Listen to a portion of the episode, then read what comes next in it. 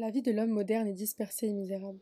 Sa misère est palpable et quantifiable, même si parfois elle demeure camouflée et inconsciente. La plus grande des misères des hommes victimes de la modernité, c'est de rester désinformés.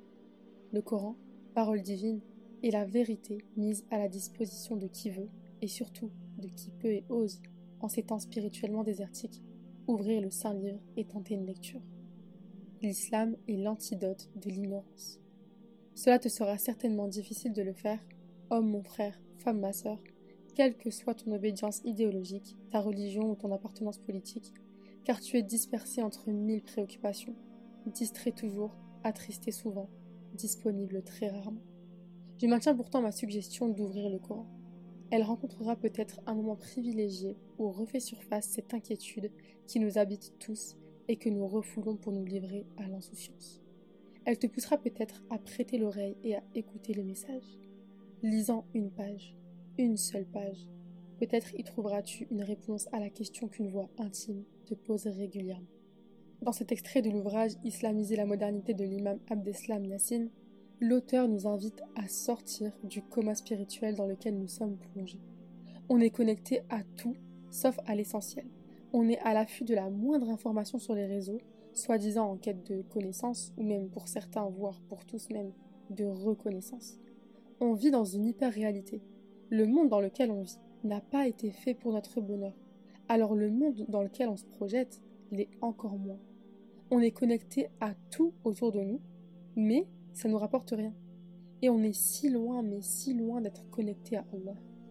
Allah est constamment avec nous. Mais on ne fait pas l'effort de ressentir cette présence en fait. On a tendance à faire le strict minimum et à se contenter de ça. On se repose sur nos acquis et on laisse le temps euh, défiler devant nos yeux. Ce qu'on oublie, c'est que la relation avec Allah, elle doit s'entretenir constamment. Ce qu'on doit viser, c'est la discipline et la constance pour construire des fondations solides. Parce que je rappelle que si les fondations sont fragiles, tout ce qu'on construira au-dessus le sera tout autant, voire plus même. Et il ne faut pas qu'on qu'on se laisse avoir par notre impatience et l'instabilité de notre ego et de notre âme. Si les piliers de notre maison, de notre fort intérieur, de notre connexion avec Allah et de l'épanouissement de notre âme ne sont pas stables, comment voulons-nous décorer les murs de notre foyer intérieur et en faire un havre de paix, plein de vitalité et de tranquillité ? Donc vois les piliers de l'islam comme les piliers de ton cheminement spirituel. Fais en sorte qu'ils soient bien solides pour pouvoir décorer tes murs et ton intérieur sans risquer que tout s'écroule. On se rassure aussi trop facilement avec des petites actions insignifiantes qui vont satisfaire notre ego. Par exemple, euh, sur les réseaux, on va partager euh, juste des petits rappels sur Insta ou on va lire euh, des livres qui n'ont aucune profondeur euh, avec quelques rappels religieux par-ci par-là. Et je pense qu'on essaie juste en fait de se donner bonne conscience. La modernité et la culture du moindre effort ont piégé les croyants dans une spirale infernale. Le monde virtuel dans lequel on a été plongé bouffe notre temps. Mais pas que notre temps, notre énergie, notre attention et surtout notre foi. Et sans s'en rendre compte, on délaisse notre quotidien spirituel pour s'inventer un quotidien qui correspond beaucoup plus à ce que la nouvelle société attend de nous. Et je sais aussi que certaines personnes se mettent la pression à cause de ça. Elles vont se comparer à ces clones Instagram qui vont partager seulement le côté positif de leur vie et qui ont même tendance à l'enjoliver. Et se comparer en permanence peut être très très dangereux pour notre propre cheminement spirituel. Donc ne compare pas ton chapitre un au chapitre dix d'une autre personne. On va chacun à notre rythme et la seule personne à qui on devrait se comparer, se comparer directement du moins, c'est la personne qu'on était hier. Et ce qu'on doit faire, c'est se comparer à meilleur que nous dans la religion, pour se motiver et s'inspirer, pas pour constater les progrès des autres et ne pas en tirer une conclusion positive pour notre propre âme. Mais en fait, ça sert à rien de se lamenter sur notre sort. Tout ce dont on a besoin, c'est passer à l'action et renforcer notre lien avec Allah. Aussi, en parlant des réseaux sociaux, je voulais parler un peu de ce qu'on partage. On partage à outrance sur les réseaux, pour soi-disant se concurrencer dans le bien, alors que finalement, on peut vite tomber dans l'ostentation. Et ce sont nos égos qui se font la course, quand on y réfléchit.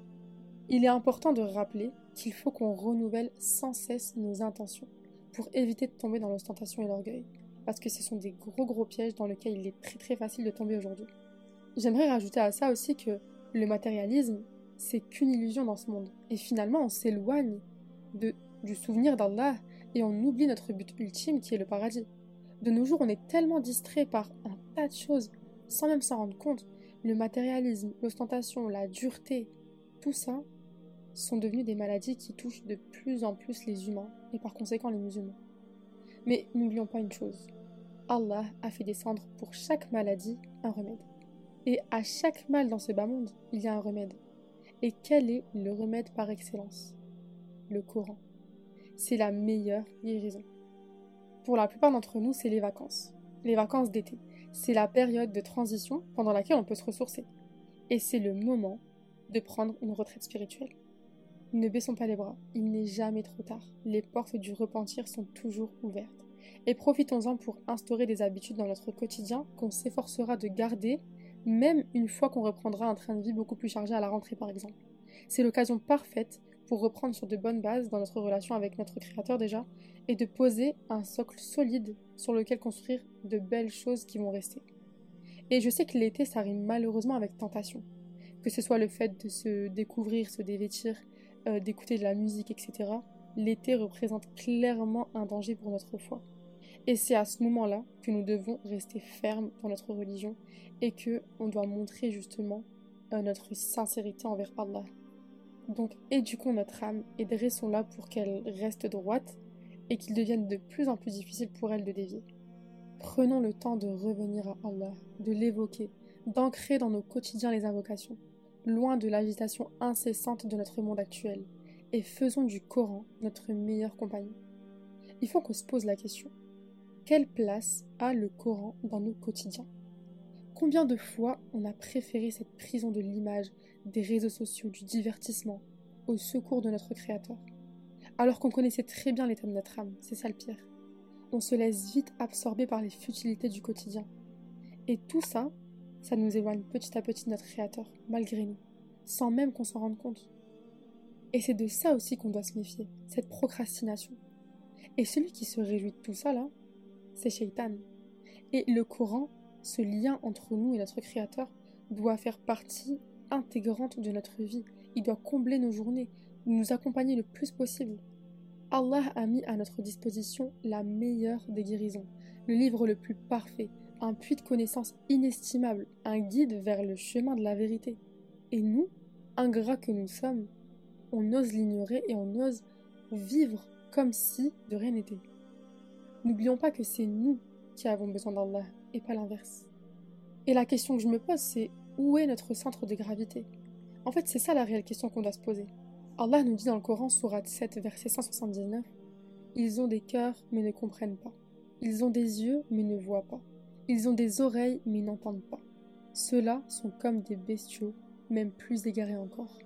Tels sont insouciants. » Subhanallah, quand on lit ce verset, qu'on voit que Allah compare ces personnes-là à des bestiaux, c'est vraiment qu'on doit se... même plus égarés encore. C'est vraiment qu'on doit se remettre en question.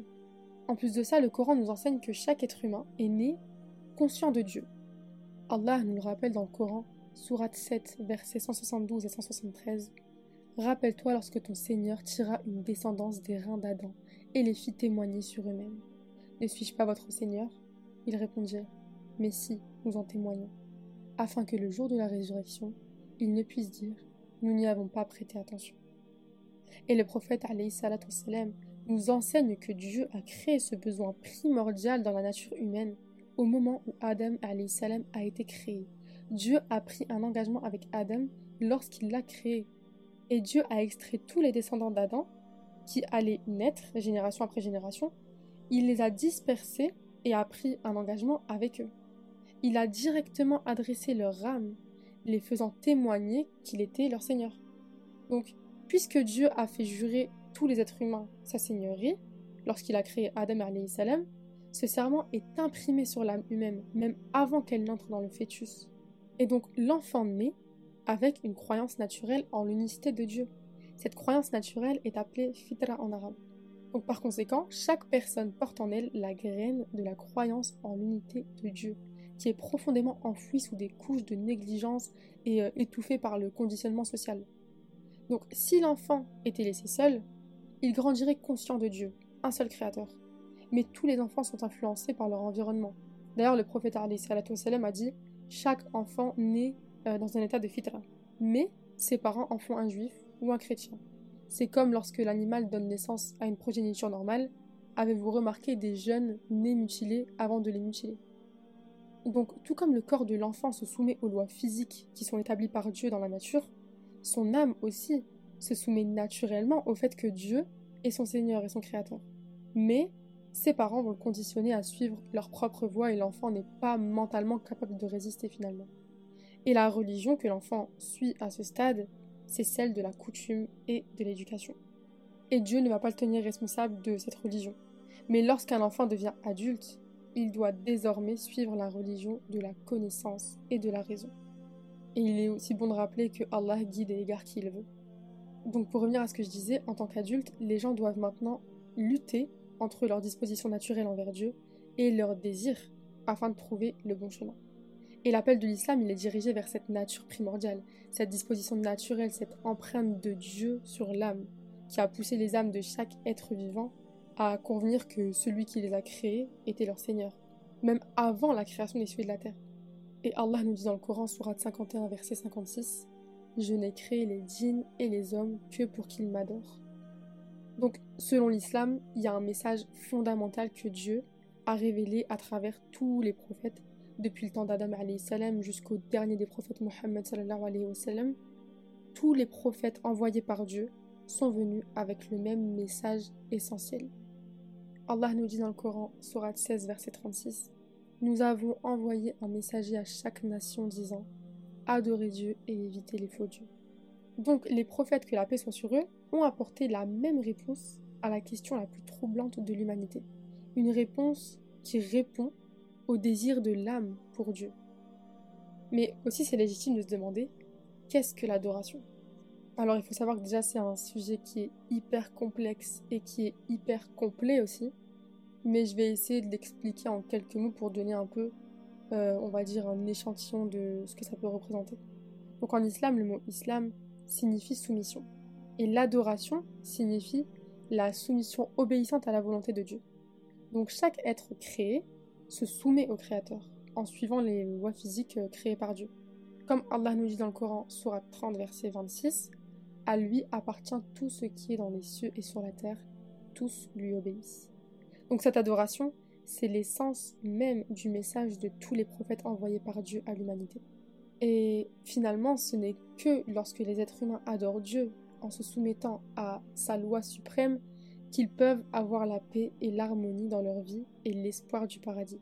Tout comme l'univers fonctionne en harmonie et se soumet aux lois physiques établies par son Seigneur.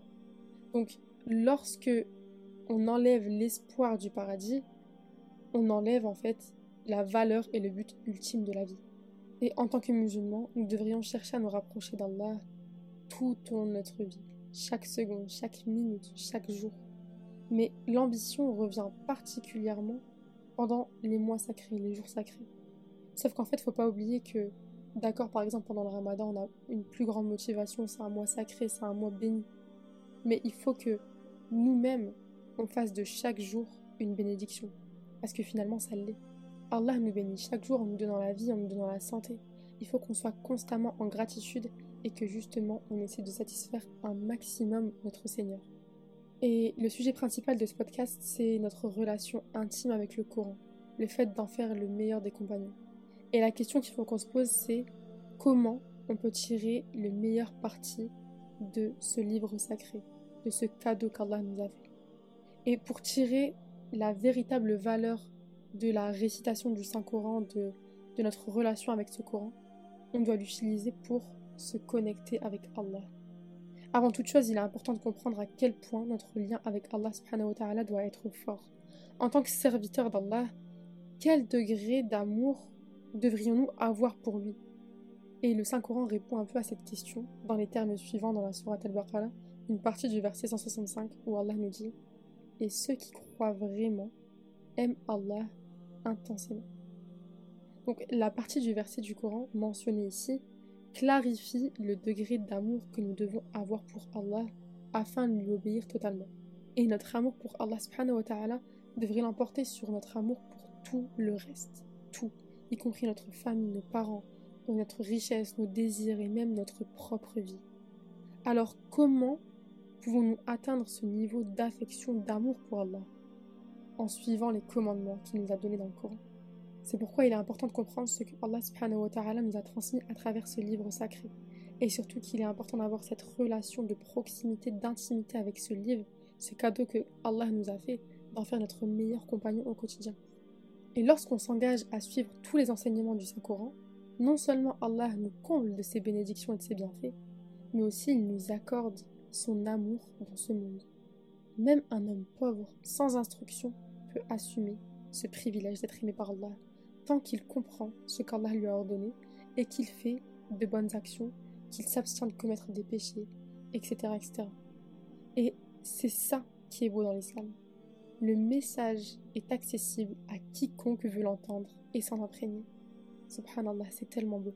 Dans notre belle religion, il n'est pas question d'argent, il n'est pas question de statut social ou même de race. Nous sommes tous égaux devant Allah.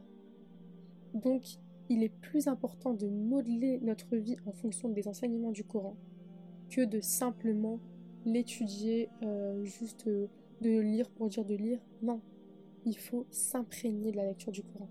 Il faut qu'il marque son empreinte en nous. Et n'oublions pas qu'Allah promet également d'accorder l'entrée au paradis après la fin de cette vie de lutte, cette vie temporaire éphémère. Donc nos cœurs ne doivent être que la maison d'Allah. Donc on peut certainement garder toutes les possessions et les richesses du monde dans nos poches, mais ne les laissons pas entrer dans notre cœur. Parce que là, notre cœur, c'est la place d'Allah. Donc lorsqu'on a un lien solide avec Allah grâce au Coran, on utilise toutes nos richesses et nos biens conformément aux enseignements du Coran. Et ça, bah ça peut être que bénéfique pour nous. Par exemple, on ne gagnera pas d'argent par des moyens injustes, comme les intérêts, où euh, on dépensera probablement nos gains dans le halal, euh, dans la voie d'Allah, comme la, dans la charité ou les dons par exemple. Notre vie sera régie par le bien, elle sera guidée sur le chemin droit.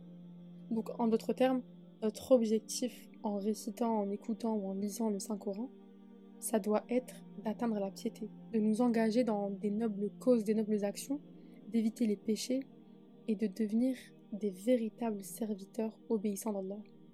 Et ça, ça nous rapprochera progressivement d'Allah, s'il le veut.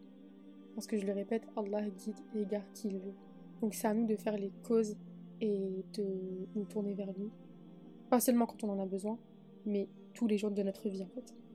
Aussi, un autre conseil précieux pour se relier à Allah et s'éloigner des plaisirs illicites de ce bas monde, c'est de parcourir les parties du Coran, les versets coraniques, qui soulignent la réalité inévitable de la mort, et aussi l'état du paradis et de l'enfer. Parce que je le rappelle, la mort, c'est le meilleur des rappels. Donc pour résumer un peu cet épisode, chacun d'entre nous peut entrer en contact avec Allah et même se lier d'un lien fort avec lui. Et le Saint-Coran, qui est la parole d'Allah, est un moyen facile, mais tellement facile, d'atteindre ses objectifs. C'est un moyen tellement accessible pour nous au quotidien. Donc Allah nous accorde chaque matin un nouveau jour. On doit en profiter au maximum, profiter de cette opportunité pour établir et renforcer nos relations avec Allah. Et j'aimerais terminer sur ces mots pour que tu te rendes compte que le bonheur ne se trouve pas forcément où tu le cherches.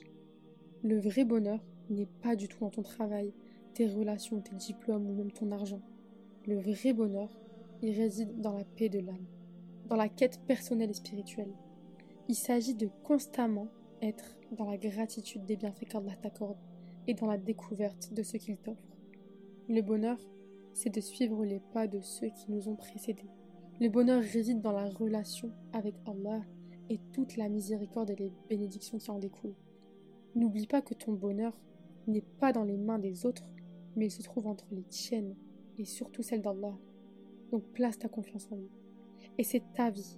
Tu répondras de tes actes devant Allah, seul. Tu es venu en monde seul et tu retourneras à Allah, seul. Si tu ancres bien ça dans ton âme, tu pourras avancer ici-bas en ayant conscience de toutes ces choses et cheminer vers Allah de la meilleure des manières.